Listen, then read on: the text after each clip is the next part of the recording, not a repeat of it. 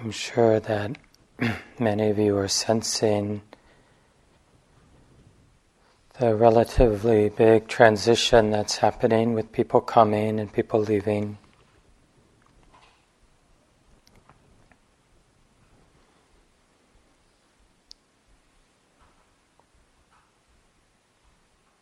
And interestingly, in a way, the bottom line is that it it feels like this now. And can it be okay that it feels appears like this now?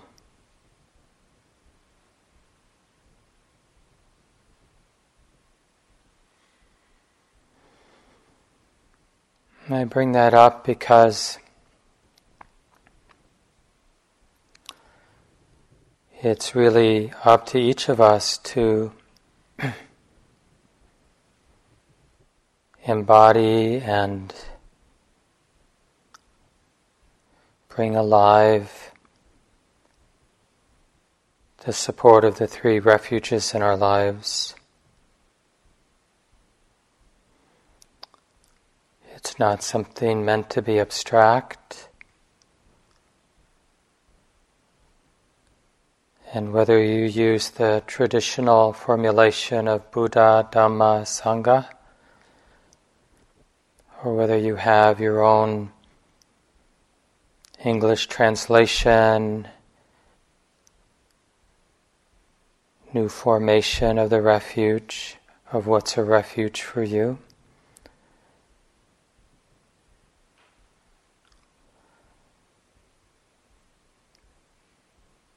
But this is a profoundly human thing to seek, to uncover,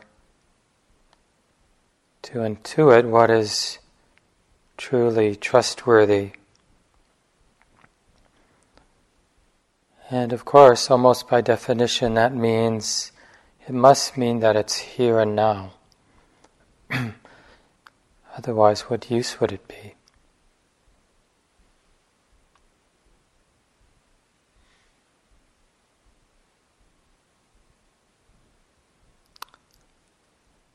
So, what is here and now that is a refuge for us, actually? In the sense that we can sense the support, the guidance, the protection. Trustworthiness. What is it that's here and now that we're learning to trust more and more? Onward leading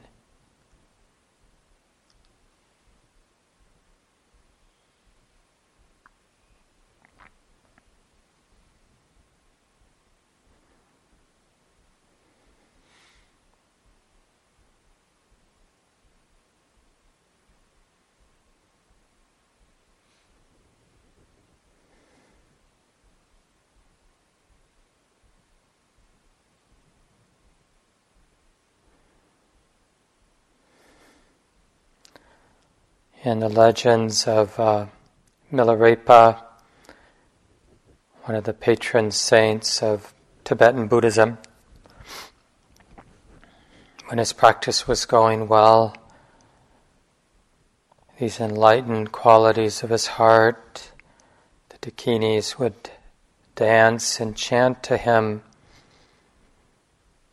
like the intuition of his own heart, singing to him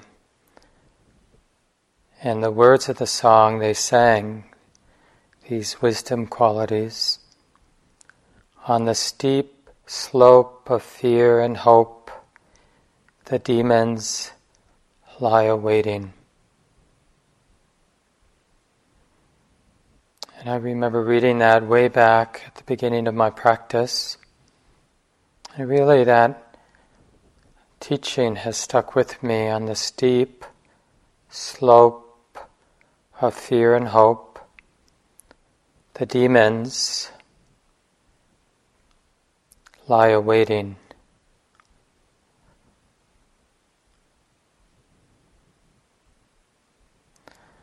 And I find for myself that whenever I have this inclination to reflect on what's truly a refuge, that little teaching is sort of a preventative, not going to fear, not going to hope. It means whatever it is that's here and now is more simple less dramatic than anything with the flavor of fear and hope.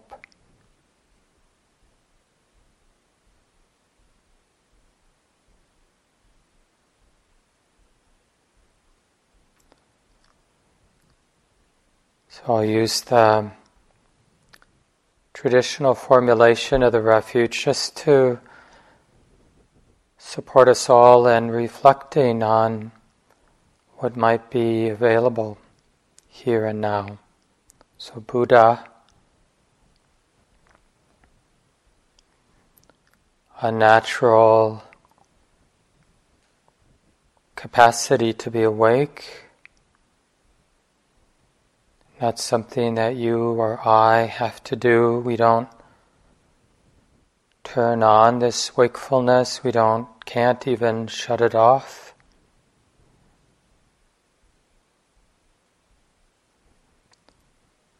So just sensing this capacity to be awake is already here.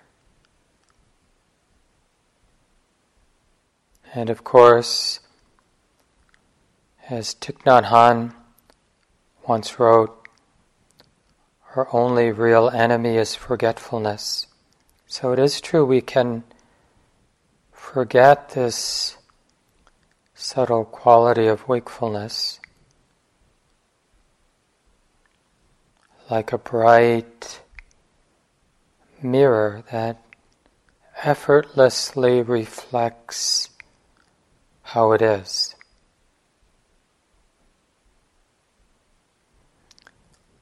So it is easy to forget, but the heart can be trained to remember and to appreciate.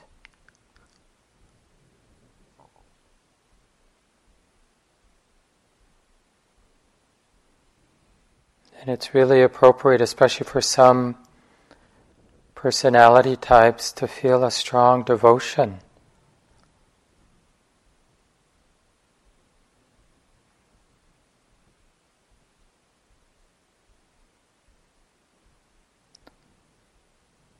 This capacity to see clearly, to be wide open.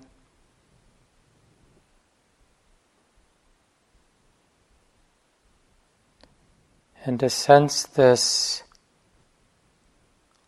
essential aspect of awareness that it isn't stained or harmed by what's being known.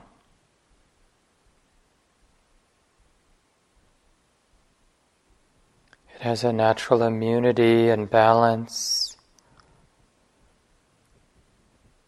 unshakable.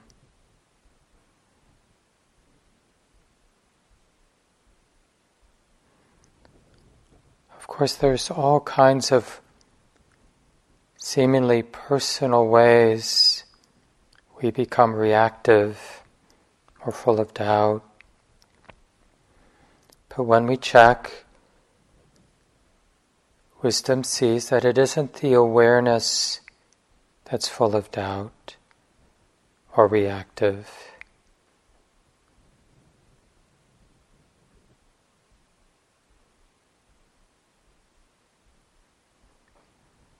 So sensing Buddha here and now, this essential, natural refuge of wakefulness, openness, and the only enemy being this tendency to forget it. Naturally, the conditioned mind dismisses it because it's subtle.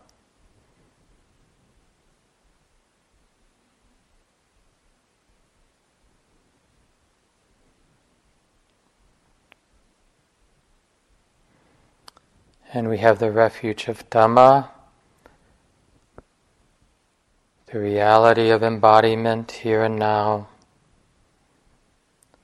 These deep and wide rivers of mental activity and bodily activity, sights and sounds, smells and tastes, all the touches all the movement of thought and perception and feeling tone. Just the aliveness, the interdependent aliveness, the exposure to what's in motion. And in our practice, we understand this as a refuge and in a way, our teacher, our beloved teacher. Not a problem that you or I have to solve. The messiness of the moment, the messiness of the world, all the very real imperfections in this conditional movement of bodily mental activities. It's not about being perfect or the way we want it to be. It's about realizing what understanding, what way of being, way of relating can be, can really meet Dhamma, be intimate with this moment and all that's in motion.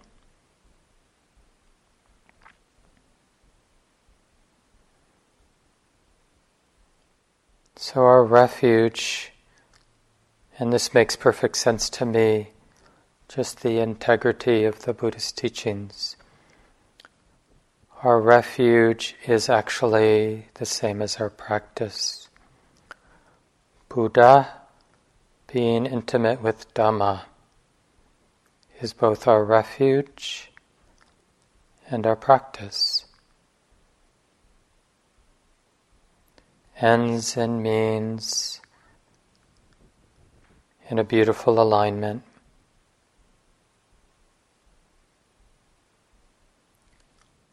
Buddha being intimate, being open, without fear, willing to be right in the middle of all these movements of bodily and mental activity, reactivity, sublime states, reactive states.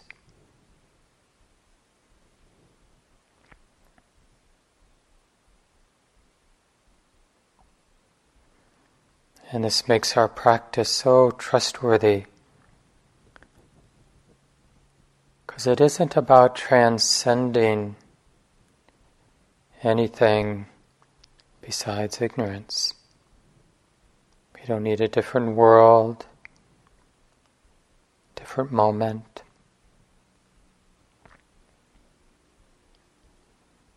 And then to contemplate Sangha, the third refuge.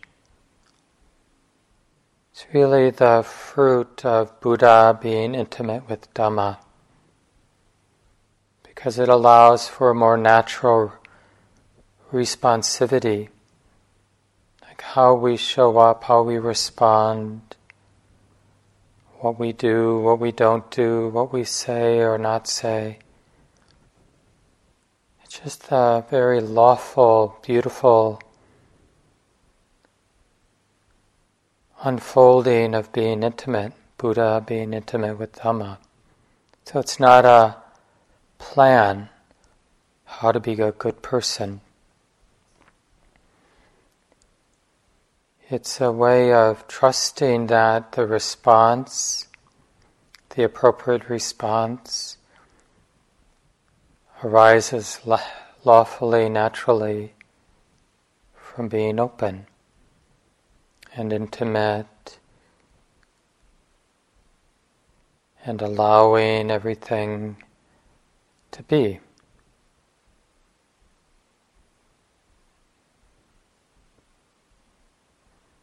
How we can, those of you who are staying, how we can navigate our time for moments at least at the forest refuge and that really nimble, graceful, and uncontrived way. We're not trying to live with moral integrity or trying to be not stingy or trying to be mindful. We're learning, we're understanding how that can be the natural, even effortless fruit of being intimate with conditions.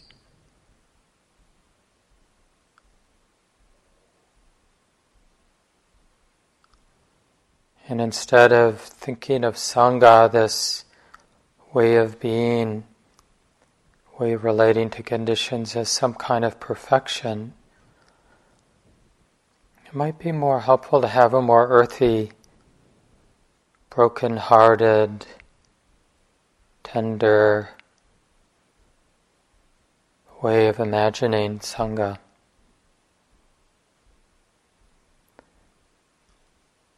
a sense that the response really comes out of the totality of the moment.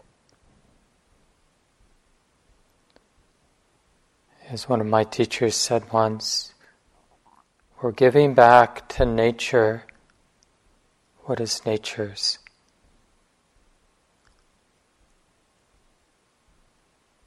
So instead of any ownership of needing to be loving or skillful.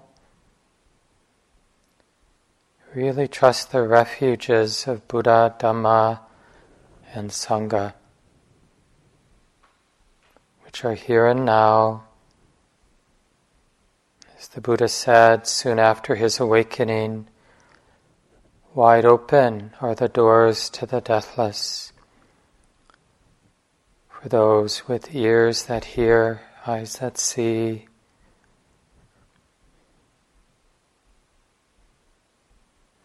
So let's continue now in silence.